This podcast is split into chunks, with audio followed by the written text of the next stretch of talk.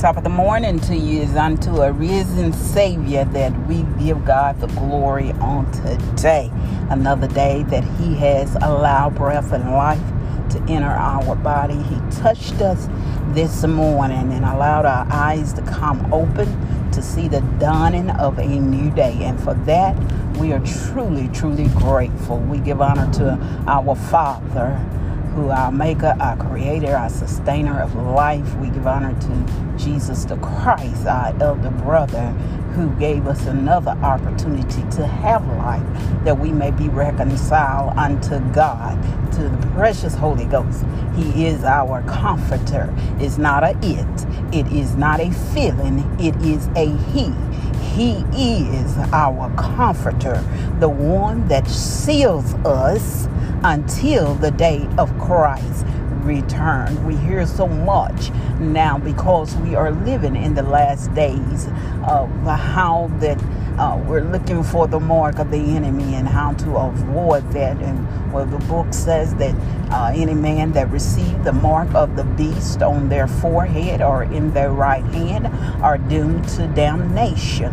But there is one, hallelujah, and he is the precious Holy Ghost. That is what we seek after, is to receive the baptism, the rebirth through by the Holy Ghost. He is the one that seals us until the day of Christ's return.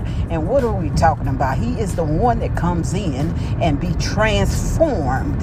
He transformed us by the renewing of our mind. That's why it's so very important, as we said on yesterday, be the Word of God. Get the Word of God on the inside of you.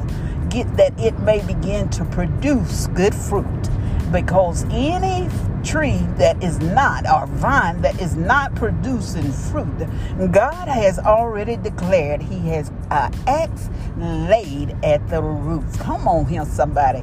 You better get into the knowledge of knowing who God is and who you are in Him. For it is in Him we move, in Him we breathe, and in Him we have our being. Welcome to With Purpose, Our Purpose podcast. It is the podcast designed with you in mind, understanding your purpose, your identity in Christ Jesus.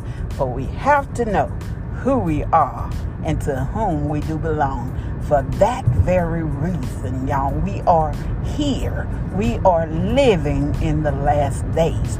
But if you are a child of the risen Savior, he said, don't worry, but pray.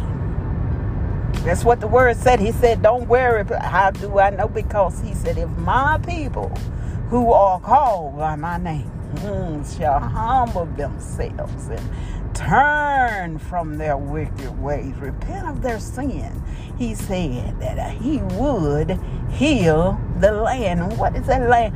Yeah, it is talking about the world, but also it means we are.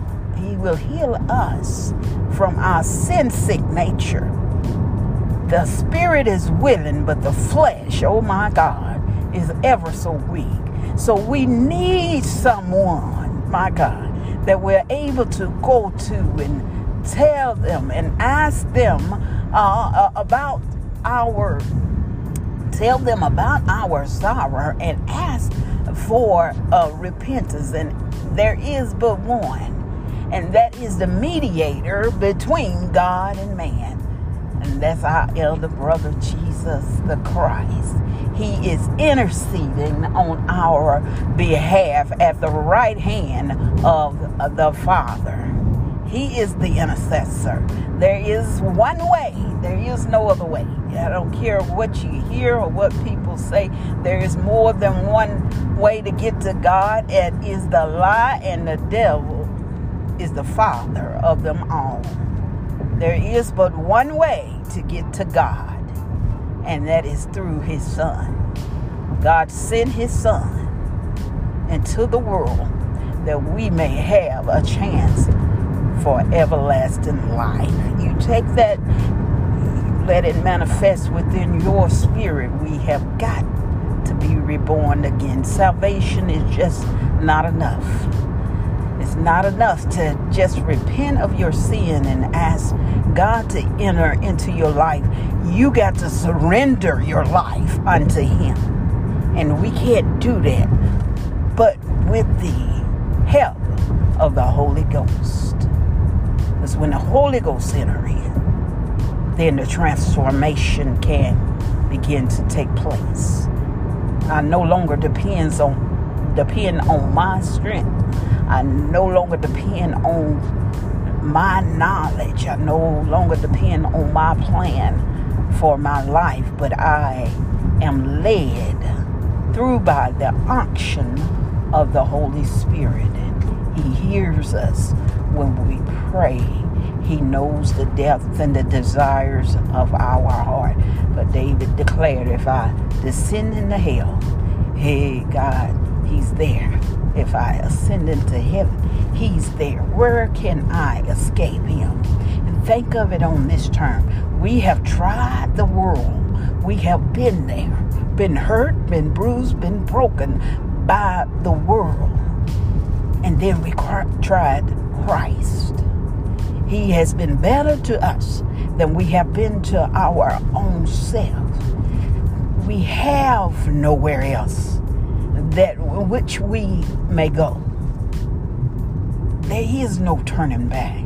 The Bible said it's a man that uh, turned back, that has experienced God, and then turned back to the world and his wicked ways. It's, it's just like a dog that turns back to his own vomit. But we press toward the mark of the high calling that is in Christ Jesus. Now, every day is not going to be howdy howdy. It don't supposed to, and you shouldn't want it to be. Anything worth having is worth fighting for, tooth and nail. Anything. You you know how it was when you got your your first vehicle if you had to work to get it. You appreciate it more. It gave you a sense of godly, we're going to say godly pride because we know pride is beginning of destruction, but it gave you a sense of, a sense of worth when you work to obtain something that you want instead of it being handed to you. When you have to work to it, work for it, and you put your labor and your sweat into it, you appreciate it more than somebody just handing to handed it to you. You take care of it. There is a sense of godly pride mm, that you work to obtain it. Same way. Same way with the life that we have desire to live. Now, God has already did the heavy lifting. Jesus, he did that when he lifted the cross upon his shoulders, taking the sins of the world, the sin of the past, the sin that was of the present and the sin of the future, which was us. He had already did the heavy lifting. My God, today, the only thing that he desires for us to do is to be obedient, submissive, and to lift his name up in praise, that he be glorified, and to tell a dying world that he lives and that he's soon to return. Let them know that it ain't over and there is a hope of glory that lies within Him. Within Jesus, there is no other way. You all be blessed.